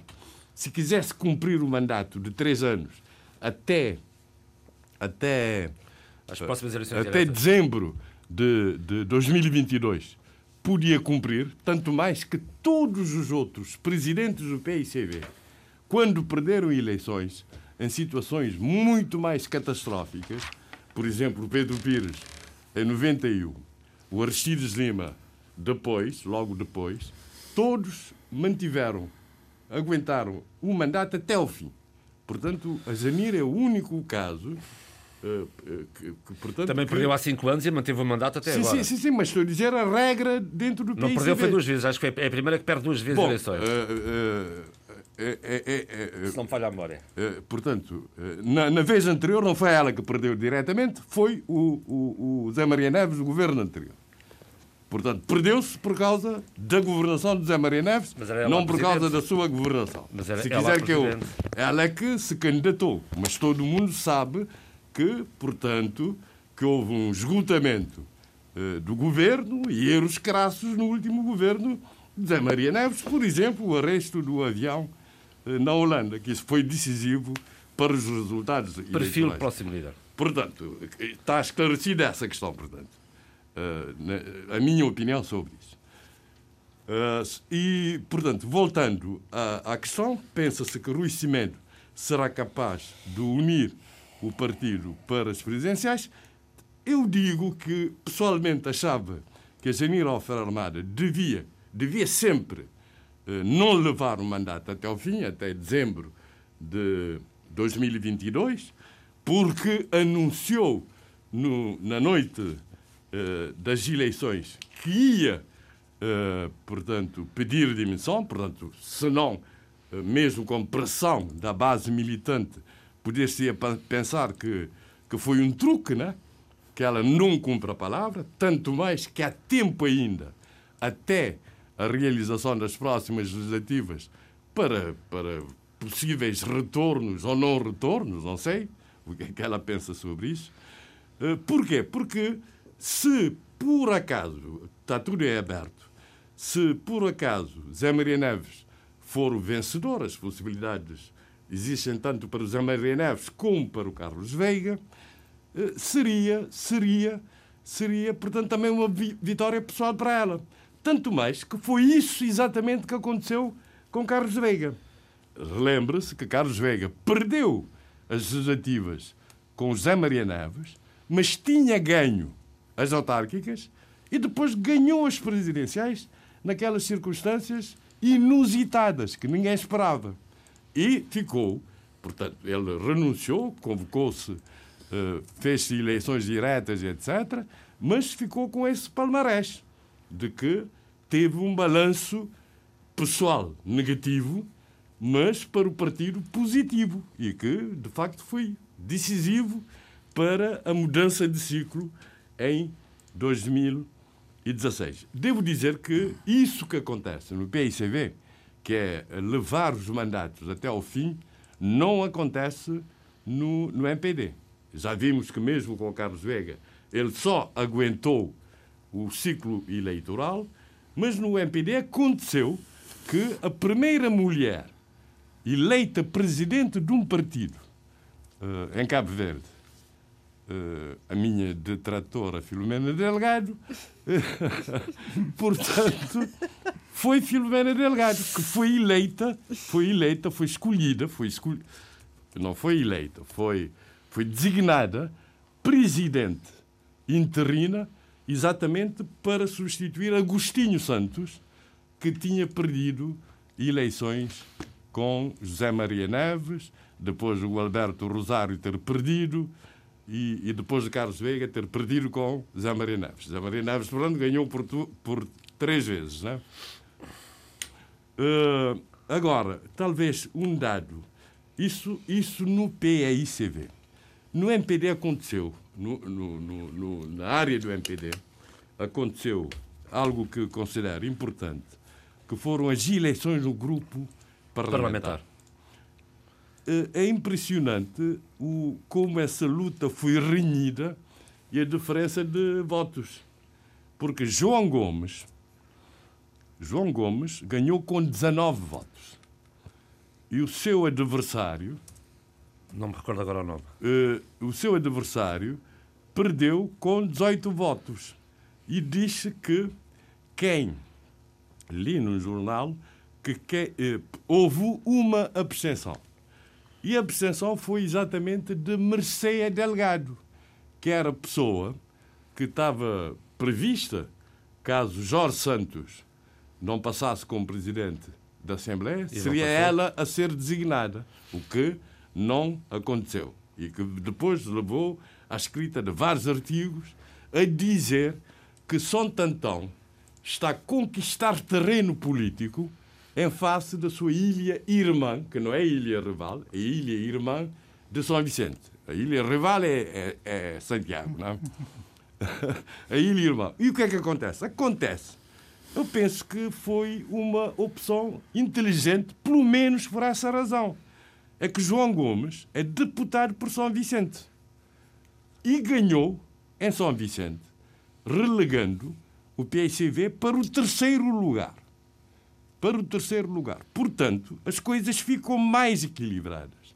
Eu sou sensível a essa questão de equilíbrios entre as regiões e as ilhas, tendo em conta o peso real de cada, de cada, de cada espaço, de cada parcela do espaço nacional. Portanto, acho que foi uma escolha justa, não tenho nenhuma opção particular, nenhuma preferência pessoal, mas acho que foi uma escolha porque o, o Presidente da Assembleia já era, já é um, um indivíduo originário de Santiago, o vice-presidente... Da Sumada?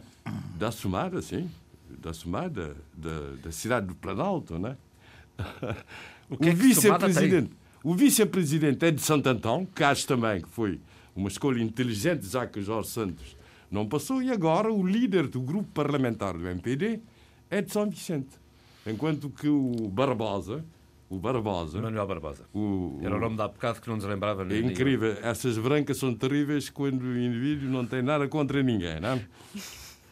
não quero, não quero omitir ninguém, não quero seguir a linha neo-stalinista de tirar da foto.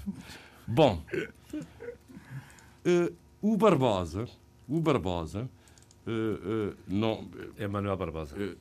perdeu as eleições na diáspora, perdeu as eleições em Portugal. Quase não era eleito, quase não era eleito.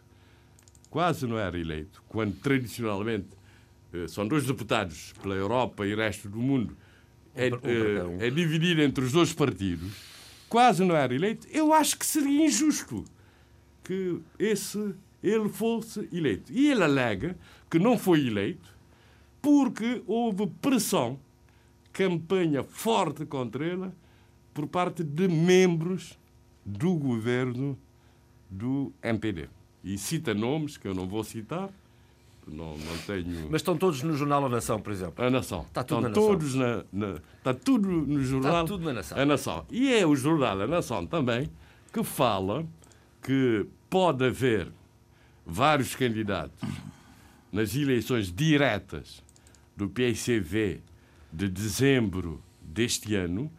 Fala fala de João Batista Pereira, que é, portanto, um preeminente dirigente e que sempre esteve ao lado de Janir Alfer Almada, tal como também esteve o Rui Cimeiro.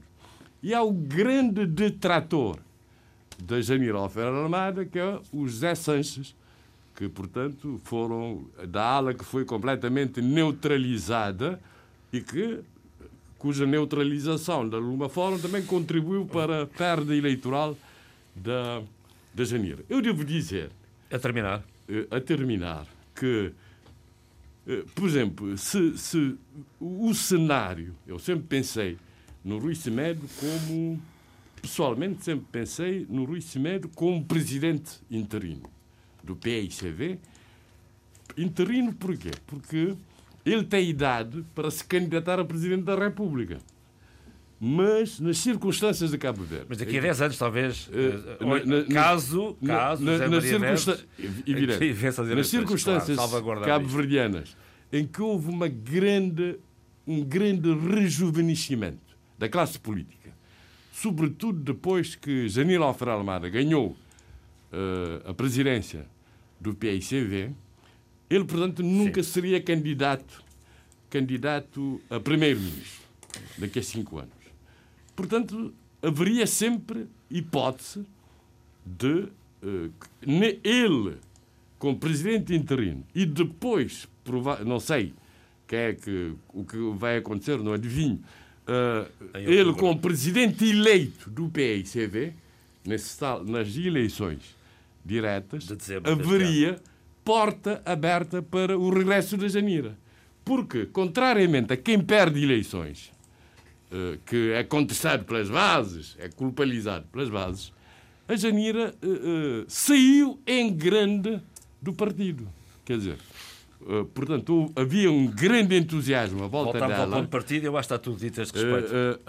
à volta dela, mas houve moções expressas de louvor a exaltar, digamos, o seu papel eh, desempenhado nas legislativas e, e, na reorganização do sim, partido.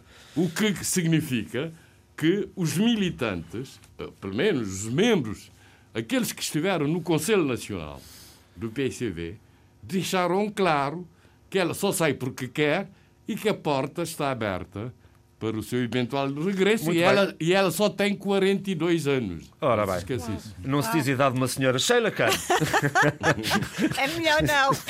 Sheila, uh, esta semana um, temos novidades relativamente às dívidas ocultas. Uh, Filipe Nuzzi foi notificado. Uh, olha, tem sido um. Tenho, tenho assistido a debates muito interessantes sobre esta novela, que no fundo é uma novela com vai e vem, recuos, avanços, uh, silêncios, uh, novamente debate. E tudo isto resulta, e era importante contextualizar bem, que esta, esta notificação de Filipe Niusi resulta de um pedido do, do Grupo Naval PRIN. Deixe-me ver isto, que eu detesto ler esta, esta, esta, esta nome. Priminvest, uh, que uh, diz que Philip Niusi recebeu. Uh, uh, terá recebido pagamentos que a empresa considera legítimo quando Philip News era, e importa uh, recordar, de defesa, é? Ministro da Defesa Exatamente. no tempo de Armando Guebuza. Portanto, esta é uma resposta uh, ou uma contra-resposta uh, que vem no, num processo que Moçambique uh, moveu no sentido de anular a dívida de 622 milhões de dólares que a empresa Proíndicos supostamente que resulta esta dívida do, de, de, um pedido de crédito ao Crédito Suíço, alegando, neste caso Moçambique, que isto foi tudo resultado de um esquema viciado. Uh, a verdade é que Philip Newsy já tem estado ou aparecido nesta situação e nesta grande e nebulosa novela uh, das dívidas ocultas, até associada a vários nicknames.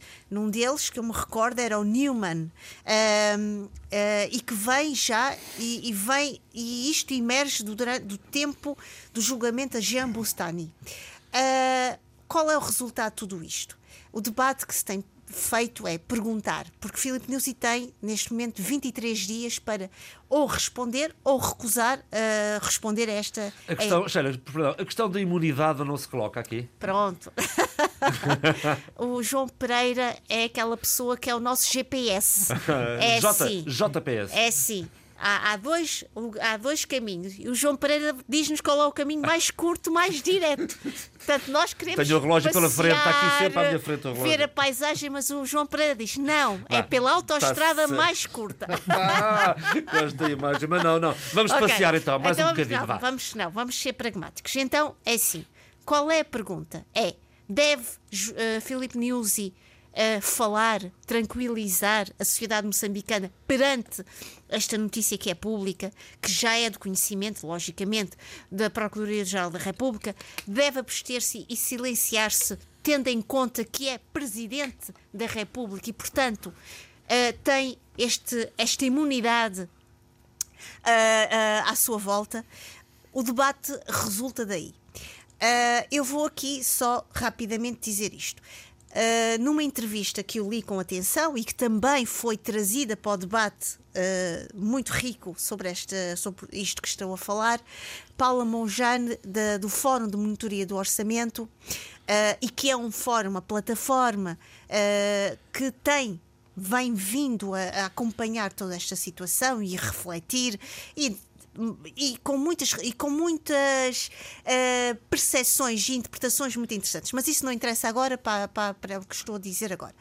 O que Paula Monjana, investigadora deste, deste fórum, desta plataforma, dizia: notificação não significa culpabilização. Significa que era necessário um, um, um momento de esclarecimento de Felipe News e vir para um debate ou para, uma, para a arena pública tranquilizar a sua sociedade, o seu povo, os seus cidadãos, explicando ou não se isto está correto, se vale a pena uh, uh, desenvolver esta situação ou se aquilo que ele já disse, e aqui vou pegar no debate que ouvi muito interessante, que alguns, de, de alguns dos convidados, de, um deles dizia, mas Filipe News, já veio ao público, já veio ao canal Moçambique, já veio até à entrevista que nós todos nos recordamos da sua passagem em Portugal, à RDP África, à RTP, também falando sobre esta questão das dívidas ocultas, mesmo ao nível dos comitês da Frelim, também Filipe News já falou sobre isto, e portanto o Presidente da República de Moçambique não deve colocar-se numa posição de desgaste eh, em termos de discurso, em termos de explanação e explicação. Se me perguntar assim, o que é que a Sheila, que reflete sobre isto, não a Sheila pessoa, mas a Sheila que está no debate africano, com o seu cuidado, com os seus limites de, de, de, de, opinião, reflete sobre isto. Por um lado, é verdade que há esta questão da imunidade uh, do, seu, do seu estatuto de presidente e, portanto, ele pode, logicamente, alojar-se aí. Neste momento em que estamos a viver uma crise uh, de Cabo Delgado, numa crise social, civil, económica, que as dívidas ocultas tiveram um papel predominante e uh, extremamente uh, rebarbativo, por assim dizer, que castigou muito a sociedade moçambicana penso que Filipe Nyusi devia não explanar-se, não estender-se num discurso e numa retórica uh, uh, cansativa e que pode ser até desgastante para quem o estiver a escutar, mas poderia uh, tecer um pensamento de dizer isto está a ser tomado em conta, isto é público e, portanto, não há aqui nenhum esconderijo e eu ou, ou, ou, a Procuradoria-Geral da República vai uh, tomar conta desta situação e, portanto, não há mais nada a dizer e pedir, como ele já tem pedido tantas vezes, confiança e pedir uh, uma espécie de, de, de, Não é só confiança, é reconhecimento uh, de que o que se está a ser, eh, que está a ser tratado ao nível desta, da Procuradoria é, é um compromisso sério e, e, e, e, abrangente no sentido de dar uma resposta no futuro uh, mais concreta e, olha, agora pensando na, nas palavras do Abílio, líquida e limpa. Isto é a minha opinião, embora eu acho que estamos num momento tão delicado e tão sensível e vulnerável em Moçambique que qualquer situação, qualquer reflexão tem sombras e tem luzes. E, portanto, dependendo onde, onde nos colocamos, dependendo onde, onde, onde queremos chegar ou a quem queremos chegar em termos de crítica ou benefício, uh, não, há, uh, não há hipótese nenhuma de agradar a gregos e troianos. Isto é a minha opinião. Não sei se os meus colegas uh, juristas, por exemplo, mesmo o Eduardo e o Adolfo, têm algo a dizer sobre esta minha opinião ou sobre isto que eu disse agora. Olha, Eduardo, boa, boa, boa dica. Tem alguma opinião sobre esta, sobre esta questão? Bom, aquilo que a Sheila disse, eu, eu, subscrevo. Agora, não conheço a realidade em profundidade. Sinceramente, não, não, não me vou aventurar na, numa opinião sobre a, sobre a matéria. Não é? Eu acho que a abordagem que a, que a nossa colega fez está, é correta e eu subscrevo. É essa a minha posição. Desculpem lá. Certo, não, é, é, o facto de sermos de um país não quer dizer que não temos opinião sobre outro país, naturalmente. Abílio, eh, este, não, não, não, não, eu não, não é isso que eu digo. Eu, eu, eu pronuncio-me sobre outros países. Claro, né? muito bem. Claro, claro. Está, está, está esclarecido. Abílio, uh, relativamente a isso, quer dizer alguma coisa ou podemos passar um, ao, ao tema, ao tema de, de São Tomé, uh, da atualidade e das 19 candidaturas entregues ao Tribunal Constitucional? Vamos às 19, não é? Uh, eu, eu preferia até falar sobre Moçambique. então vamos começar parece-me um, tema, parece um tema muito mais interessante do que falar das 19 pré-candidaturas as presidenciais em São Tomé e Príncipe. São dossiês entregues ao Tribunal Constitucional. Isto não quer Exato. dizer que sejam candidaturas efetivas. Exato. São propostas entregues ao Tribunal Constitucional para, eventualmente, concorrerem. Esse é um momento eleitoral em São Tomé e Príncipe. É um momento de pré-candidaturas, é um momento de pré-campanha e é o momento em que nós eh, nos deparamos com esse número eh, inusitado eh, de candidatos, ou de pré-candidatos, se quisermos, ou de propostas a candidatos. Uh, em abril, quando já tive que falar especificamente da situação uh, de São Tomé e Príncipe, eu trouxe a colação a situação uh, no Peru. Uh, e a situação uh, que se viveu uh, e que se vive ainda, porque ainda falta a, a segunda volta das eleições peruanas, cada vez mais se assemelham àquilo que está e pode vir a acontecer também em São Tomé e Príncipe. Na altura, lembro ter dito que apesar dos países serem muito diferentes, as realidades são naturalmente muito diferentes, mas há contactos eh, relativamente ao contexto e a conjuntura uh, e a história política eh, dos dois, dos dois países. Não vou voltar outra vez a fazer este tipo de, de, abordagem de reflexão, mas dizer que há duas coisas, duas ou três coisas que já podem ser ditas sobre as pré-candidaturas. Eu não queria falar ainda, mas já há algumas coisas que podem ser ditas. Primeiro, dizer que estou a gostar imenso de saber que grande parte dos candidatos estão disponíveis para um, conversarem e dar entrevistas, uh, uh, sobretudo em meios online, que já começaram, por exemplo, no, num canal online que é o Nós Acreditamos, uh, com painel mais ou menos fixo, tem estado a fazer entrevistas ou conversas com uh, as diferentes candidaturas ou pré-candidaturas uh, presidenciais, o que me parece bastante bem e tem havido abertura desses pré-candidatos para esse tipo de uh, comunicação com uh, a cidadania. Isso é um bom ponto, naturalmente. Os conteúdos, isso já pode, pode discutir e deve até ser uh, discutido e tem estado a ser discutido nas redes sociais a qualidade uh, dos conteúdos, inclusive uma espécie de questionar da abordagem dos próprios entrevistadores, dos próprios proponentes da, da, da reflexão e mais ainda, enfim, das respostas ou das propostas políticas dos pré-candidatos. A segunda boa notícia é que os órgãos eh, de comunicação social eh, são tomenses, os que existem eh, no setor público, parece também que já declararam que vai haver debate entre candidatos nesses órgãos de comunicação social. Pelo menos foi o que eu li na agência de notícias de São Tomé Príncipe, na STP Press. Isso é, naturalmente, uma boa, uma boa e uma ótima notícia, se quisermos. Terceiro, é que de tudo o que está a acontecer até agora, e eu ainda não vou ser específico, a não ser quando as candidaturas estiverem consolidadas eh, e avalizadas e certificadas pelo Tribunal Quanto tempo é que tem o Tribunal Constitucional para avaliar estas 19 candidaturas? A ser honesto, nem sequer me lembro. Teria que ir ver a lei eleitoral e a ver eh, qual é o, o prazo para fechar-se as candidaturas e começar... Até porque as eleições são dia 18 de julho. Exato. Não terá muito mais tempo que é para decidir. Suponho que na próxima semana, daqui por já duas semanas no máximo, já saberá uh, o quadro fixo de, uh, de, candidaturas. Mas como eu ia uh, dizendo, o terceiro, é que dos conteúdos, e eu já desconfiava disso, desconfiava e disse, repetiu aqui várias vezes, quando enfim, declarei que as candidaturas eram, no geral, enfim, inúteis e desnecessárias uh, para o futuro, e a verdade é que do que nós temos ouvido até o momento, uh, a constância eh, eh, dessa, dessa ideia eh, faz, faz sólida e faz também demasiado real.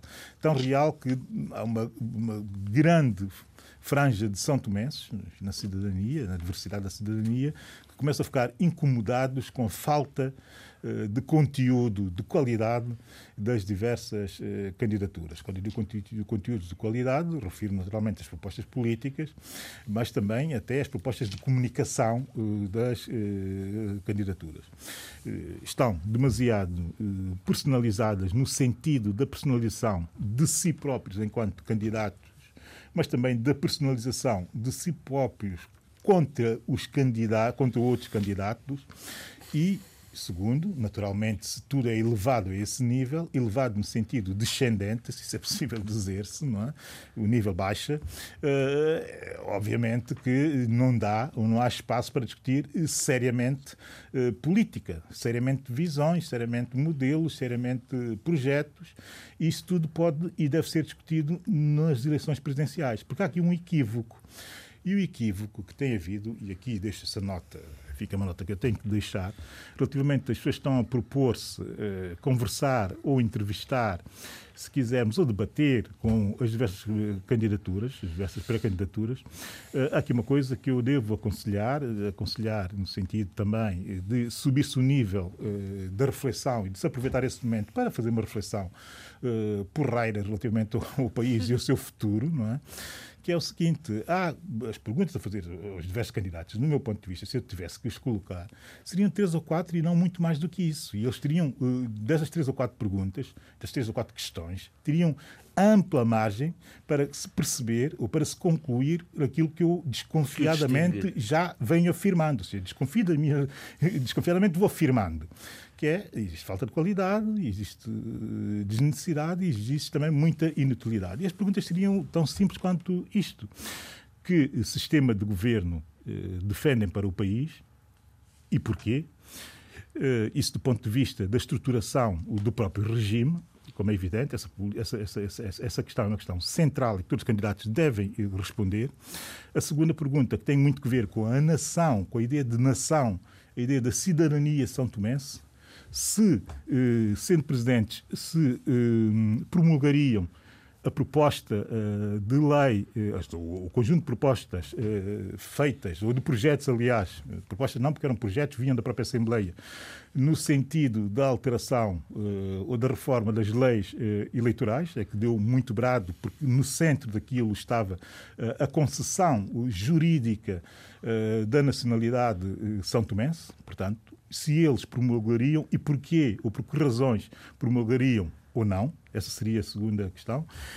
Depois, há uma terceira questão que tem muito a ver com o modelo económico. E nós temos que ir ao específico, que é para perceber as ideias gerais sobre o país e sobre o modelo económico para o país, o modelo, económico, o modelo de desenvolvimento para o país. Se algum deles promulgaria uh, o decreto uh, do governo que aprovou uh, a relação contratual ou pré-contratual, se quisermos, o memorando de entendimento com o Banco Russo, que quis fazer aquela rábula uh, fraudulenta em São Tomé uh, e Príncipe. E por que razão Qual não delas? promulgaria? Aquela situação de um banco russo completamente desconhecido, que é propriedade de alguém que é procurado pela Procuradoria uh, uh, uh, Criminal russa e que está no site dessa Procuradoria como sendo alguém violento e com práticas muito pouco de compliance, já para não dizer de perfil pessoal, não é? com associações complicadas dentro do tecido empresarial, entre aspas, da Rússia, e a senhor propôs uh, a criar um banco em São Tomé e Príncipe e tinham sido criadas todas as condições para que esse banco fosse efetivamente para frente. Eu tive que fazer a denúncia, naturalmente, aqui na, na, na, no, no, debate africano. Aliás, só fiz a denúncia porque parte substancial da cidadania esclarecida do país reagiu àquela, àquele, àquele risco iminente de pôr em causa uh, muito do nosso posicionamento enquanto país, uh, se quisermos colocar a coisa de forma extremista. Portanto, essa pergunta seria feita também aos candidatos, que tem muito que ver com que modelo económico ou com que modelo de desenvolvimento que eles propõem uh, estabelecer, estabelecer ou colaborar no sentido de estabelecer-se em São Tomé uh, e Príncipe. Bastavam estas três perguntas e, e, já se perceberia o perfil do candidato. Sim, Porquê? Porque saberíamos se tem alguma coisa uh, para dizer. Eu desconfio que fôssemos ter um vazio tremendo nessa, na resposta a qualquer uma dessas três questões, um vazio tremendo, uh, e também saber-se-ia o que é que eles pensam ideologicamente se é que tem alguma ideologia a, a, defender. E aqui já se poderia fazer uma distinção, porque insistir num debate de uh, o que fez no passado, o que vai fazer no futuro, o, o, o, o, que, porque é que não justificou o comportamento em determinado momento e tal. Quer dizer, isto vai ser, bem, vai ser um vazio o, tremendo, maior vazio ainda do que vazio que nós temos tido ao nível das ideias políticas. Vamos esperar que o Tribunal Constitucional se pronuncie sobre, sobre, sobre as candidaturas apresentadas, 19, eu repito, 16 homens três mulheres. E depois voltaremos certamente ao tema, já com estas dicas, aqui o Abilinet acabou de deixar de borla algumas, algumas questões que, que podem ajudar ao debate das eleições oh, oh, presidenciais. Eu sou, eu, sou, eu sou um tipo muito simples e gosto, gosto de colocar as coisas muito simplesmente. Não é? Bem, vamos virar um bocadinho. Eduardo, olha, há aqui, um, há aqui uma questão que, que, também me é sensível, um, uh, uh, porque, enfim, que são as manobras militares que volta e meia decorrem eh, junto à fronteira com a Guiné na zona de Casamance. Aquilo é uma coisa mais ou menos recorrente. É recorrente uh, há 39 anos. Exatamente. É? Há 39 anos. Uh, como sabe, tem havido a nível de, de Casamance e através do movimento das forças democráticas de Casamance, digamos, uh, movimentações militares uh, que depois têm resposta por parte da, das forças senegalesas uh, para combater, digamos, essa, essa, essa tendência de separação de Casamance do todo senegalês. Não é? A história dá razão a Casamance, mas a realidade é outra. Casamance, eu já disse no, nos outros, em outros programas, é o celeiro do Senegal uh, Senegal sem Casamance era uma amputação irreparável. E, portanto, uh, as operações militares que estão a decorrer uh, em Casamance são precisamente para preservar a unidade nacional no todo de Senegal. E onde é que as autoridades de Bissau entram, entram nesta história? Não, julgo que há muito cuidado nessa matéria. Como sabe, a Guiné-Bissau está muito ligado a Casamansa. Casamansa já fez parte de, de, de, de, uma colónia, da colónia portuguesa, não é? da Guiné, e, e, e, e há um cuidado muito grande porque em determinada altura uh, houve, uh, digamos, movimentações de, de, equipamento militar entre Senegal e acusações pelo menos não não não não está provado mas criou uma certa tensão com o Senegal nessa altura eu estava no, no executivo da Guiné e, e, isso foi abordado num, eh, num Conselho de Ministros. Portanto, isto é, é, é, uma, é uma área muito, muito sensível. Muito sensível. Sim, é porque a, a, questão de Casamansa é uma, há, uma, há um problema interno em Casamansa. As forças democráticas de Casamansa não são uma unidade. neste momento há uma cisão dentro do, do, do movimento democrático das forças uh, de Casamansa. E, e, isso está a dificultar, de facto, o diálogo entre Dakar e, e, e Zinchor, chamemos assim. Uhum. E, e, portanto, a questão é, é, é, extremamente preocupante, porque quando há tiroteio e bombardeamento junto da fronteira norte da Guiné, é evidente que as populações é, ficam alarmadas e isso não é bom para a estabilização, digamos, dentro do território guineense. O Eduardo, já agora, Portanto, entrando Sim. aqui um pouco nesta, nesta linha da diplomacia uh, uh, uh, africana, e nos Paulo particularmente, Bissau acolheu esta semana um, um, um, líder do Mali próximo deste mais recente golpe de Estado que foi de resto uh, criticado e, e, pela CDAO e pelo Nacional de uma, uma forma geral. Como é que viu este, esta porta aberta a um militar revoltoso? Sim, sim, quer dizer, uh, é, é, o o militar, o, aliás, o, o chefe da, digamos, da, do movimento de transição do Mali uh, está, tem estado a, a, a, percorrer todos os países membros da CDAO. Ora, a Guiné-Bissau é, é, um dos membros da CDAO e, portanto, também recebeu a visita uh, do, do presidente da Comissão Militar de Transição. Uh, não sabemos uh, pelo menos eu não tenho notícia uh, das declarações do, do, do, presidente maliano, do presidente de transição maliano, nem sequer do presidente da Guiné-Bissau, Umaru Sissoko Embaló. Não conhecemos qual foi a reação. Mas houve uma visita, mas visita essa que se estendeu a todos os 15 países que fazem parte da CDAO. Portanto, é, é um contacto tentando explicar qual é a situação uh, no Mali. Mali que está a, a, a, preocupar não só a União Africana e a CDAO, mas também uh, a União Europeia através da França. Tá claro. A França está, extrem, está extremamente preocupada com a questão do Mali e tanto mais que tem forças não é? E a União Europeia também. Forças, sim, sim, forças uh, no Mali. E, portanto, uh, eu vi a declaração, o apelo de, uh, de Macron, do presidente francês, dizendo que é preciso evitar no Mali o jihadismo fundamentalista.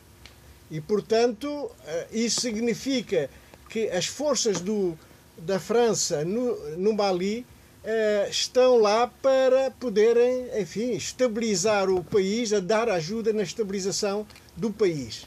E este, estas visitas que o presidente de transição está a fazer uh, a todos os países da CDAO vai, vai no mesmo sentido, é apoiarem uh, o governo de transição, a, a transição na, na, no Mali, e, portanto, uh, evitar a escalada uh, da violência no país. Uh, o, Mali é um país que, pela sua dimensão, qualquer instabilidade pode afetar vários outros países no continente africano. nomeadamente... Isto é preciso ter muita atenção. Pode até chegar ao Tchad. De resto, o novo líder do Tchad, Adolfo Maria, esteve em Luanda, também numa operação de relações públicas. Sim, relações públicas para o Tchad, mas que neste momento até interessam a Angola na medida em que, dada a situação interna, a projeção externa é importante. Né? E, e Mahamat, Mahamat Idris Deby, o Deby, foi recebido no Palácio Presidencial pelo chefe de Estado angolano e, segundo o Ministro das Relações Exteriores, Tete António, a estabilização do Tchad é fundamental para a segurança na região da África Central. Mas disse que Angola não vai enviar militares ao Tchad. Eu creio que várias razões, financeiras e até mesmo militares internas. E eh, Tete António disse, Tete António disse que apoiamos o Tchad política e diplomaticamente, mas ele tem o apoio, eh, da, mas o apoio de Angola é concretizado também na, na Organização das Nações Unidas, na União Africana, e, e o Tchad tem sido um parceiro na resolução dos conflitos em África. E Angola e Tchad têm, sido, têm tido uma amizade desde, que, de, de, desde há sete anos e as relações são excelentes. Bom, uh, em Angola também apoia a saída dos mercenários da zona do conflito uh, sem armas e de forma organizada para a estabilização do Tchad. portanto, foi isto que se passou e, e, e Angola agora está mais discreta nas relações externas, mas agradece é, visitas como esta, tanto mais que o Tchad é, digamos, uma charneira ali na, na região uh, do Sahel, não é? Sim, senhor. Adolfo, não vai embora, sariana. não se vai embora porque vamos, não, não vamos aqui à, à, à, ronda final e o, e o Adolfo queria dar-nos nota de alguns uh, tópicos culturais uh, que envolvem Angola. Exatamente. Eu Ora, queria lembrar que no Cinema São Jorge, em Lisboa, está a decorrer de 1 a 6 de junho o Festival Arquiteturas Filme Festival e é a oitava edição. É, podem ser vistos filmes experimentais de cineastas de várias gerações, de diversos países, é, que retratam as condições do corpo humano no espaço e evoca questões como racismo, fronteiras ambientais, identidade, história. E Angola participa com, com os filmes, para além dos meus passos de Camilara, é, que é sobre a, a, companhia de, de balé moderno, uma Festa para Viver de Rui Duarte Carvalho, que já faleceu. Uh, afectos, uh, afetos de Betão de Quiluães que há renda. Luanda, a Fábrica da Música de Inês Gonçalves e Quiluães Liberdade. O Herói, um filme já com certos anos, do meu amigo César Gamboa. E, do outro lado do mundo, Sérgio Afonso. Mulheres, Dalen Mamona. Cartas de Angola de Dulce Fernandes. Ar-condicionado de Fradique e Jorge Cohen que são da, da célebre geração 80 uh, eh, de cineastas que fizeram aquele uh, no Angola nos trilhos da independência e Elinga Teatro de Paulo de Azevedo. Também há debates no Café São Jorge sobre questões socio-urbanistas e habitat. E na abertura foram apresentados trabalhos de dois artistas angolanos, Lino Damião e Nelo Teixeira, sobre o tema Mucandas de Anguimbe, é, ou seja, isto em Quimbon, traduzido em português, são bilhetes da terra. Bilhetes, cartas, recados. Sim, senhor. Notícias Bom, da terra. É, literatura, História e Memória é, é, é, um ciclo de conversas sobre a relação entre literatura, história e memória que é, é uma iniciativa no âmbito de uma parceria entre os projetos de discurso memorialistas e a construção da história, a Sheila gosta disto, é, portanto, que está sediado no Centro de Estudos Comparatistas da Faculdade de Letras da Universidade de Lisboa, é, onde é dirigido por Inocência Mata, e, e portanto, no, eh, também em coordenação com o ensino de literaturas e culturas africanas e afro-brasileiras na educação básica e superior em Mato Grosso, da Universidade do Estado de Mato Grosso. Muito bem.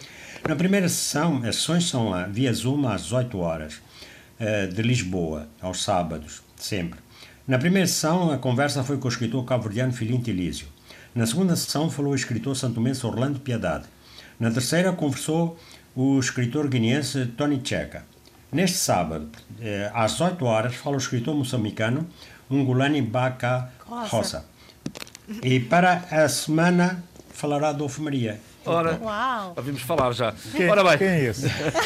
Sheila, vamos às suas desculpem, desculpem a auto. Quem é esse tipo? Uh, as minhas sugestões são o muito interessante, o International Booker Prize de 2021 é o escritor francês de origem senegalesa, David Diop.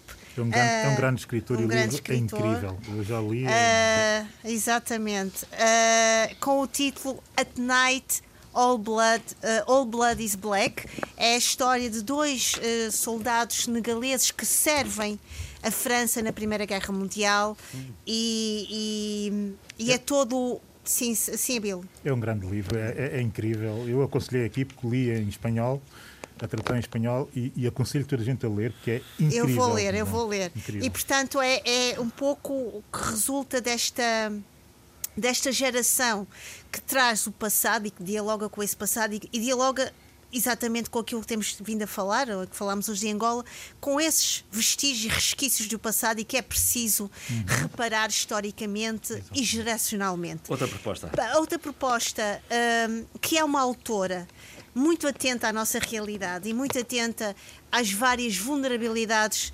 das, do, do, chamado que eu chamo pós-colonialismo português e falo de Jamília Pereira, que eu acho que, que vale a pena ser lida uh, porque tem realmente, não é só uma escritora, é uma pensadora através da literatura e vai esmiuçando, escalpelizando, uh, esgarçando com a sua escrita maravilhosa, magistral, extremamente séria, uh, um passado tão presente na nossa, na nossa, no nosso tempo atual. Eu trago hoje um, um romance uh, As Telefones, que é exatamente sobre o como a diáspora cabo-verdiana não é só apenas, não tem que ser apenas o discurso da lusofonia, é algo que se vive no nosso dia a dia, que fala da perda, do exílio, da solidão e da sobrevivência que muitas vezes e também uma solidão que o pós-colonialismo, o multiculturalismo uh, lusófono não consegue ou ainda não conseguiu suplantar, nem sequer acolher nas, nas suas várias dimensões e na sua linguagem muito maior. Já e que, que eu falamos... acho que, a, só para terminar, e que eu penso que a Jaimília tão bem tem feito no seu trabalho de uma forma tão laboriosa, tão cuidadosa e fenomenal. E continuamos aqui por Cabo Verde com, com duas propostas de Zé Luís uh, Almeida, dois livros de Vera Duarte. Uh, vou falar só de, de, de, de um. Ora, ainda bem, uh, vamos embora, é, é mais rápido assim. Onde é que é o nome Naranjas, em Elmar, oh. portanto, de Vera Duarte. É uma com edição, tradução e prólogo de José Gomes Solinho. portanto, é uma antologia bilingue, português, castelhano, espanhol, dos vários livros de poesia de Vera Duarte e Vera Duarte já publicou até agora vários uh, livros. Muito bem. Eh, este uh, livro, qual é o título? Recorde, por favor. Uh, Naranjas em Elmar. O interessante é que foi editado pelo governo das Canárias. Portanto, bilingue, acho muito belo o livro, como estão a ver aqui. Muito belo. Acho que é uma, um grande contributo para a difusão da literatura e da poesia cabo-verdiana, eh, com, com um belo prefácio desse tal senhor José Gomes Solino. A Vera, como se sabe, é detentora de vários uh, prémios é, internacionais, mas foi uh, pioneira em várias questões, uh, Vamos, magistratura frente, e, etc, e etc. Uh, portanto, merece, uma bela sugestão. Merece, merece, Eduardo Fernandes. Merece. Eduardo Fernandes. Eh, eu sugiro um livro eh, sobre Khrushchev, as memórias de Khrushchev, as gravações de Glasnost de Nikita Khrushchev, da editorial Inquérito.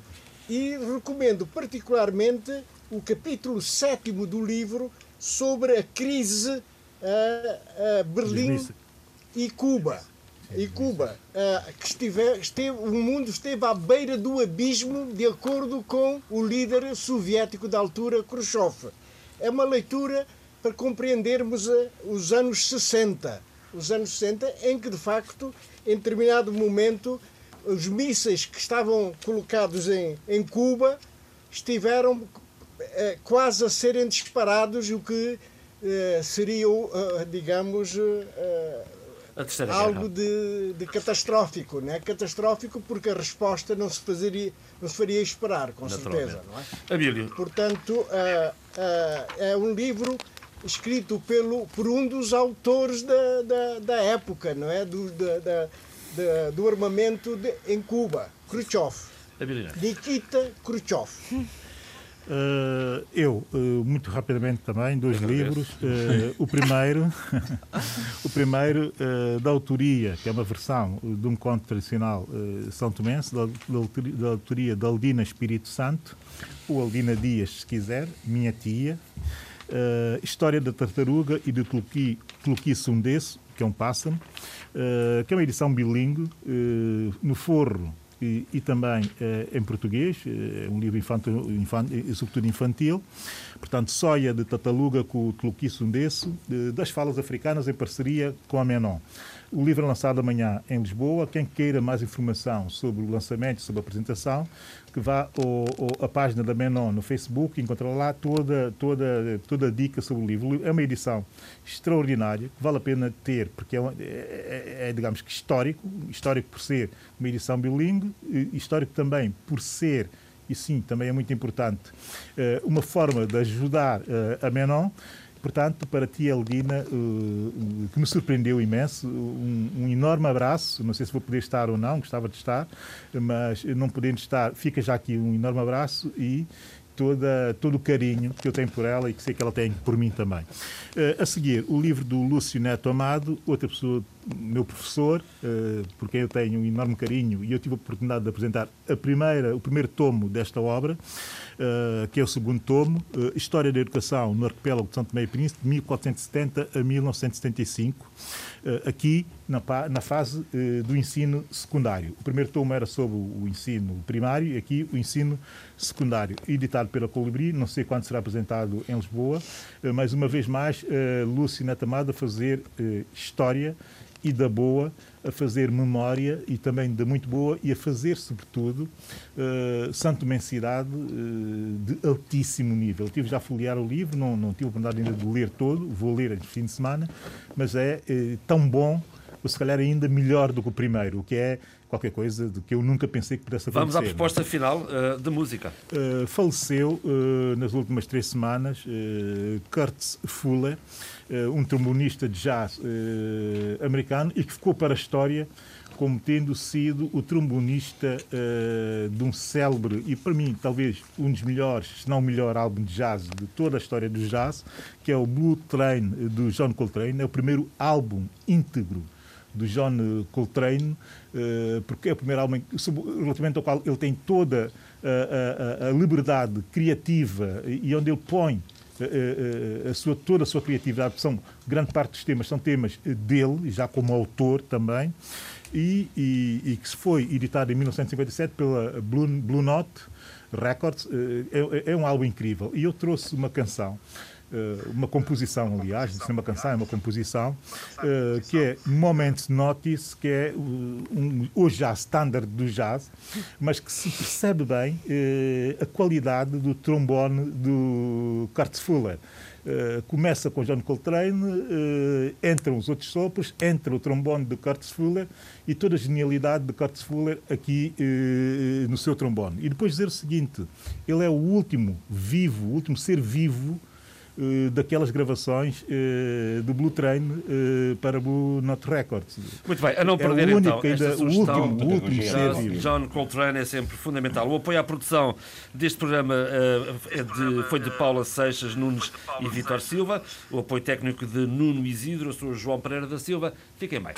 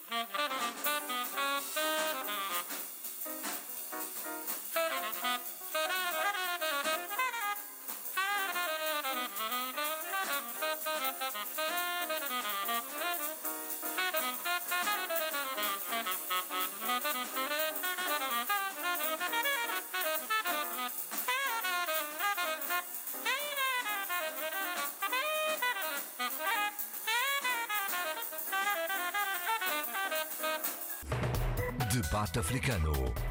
Cinco vozes. Cinco países. A análise dos principais assuntos da semana. Na IRDP África.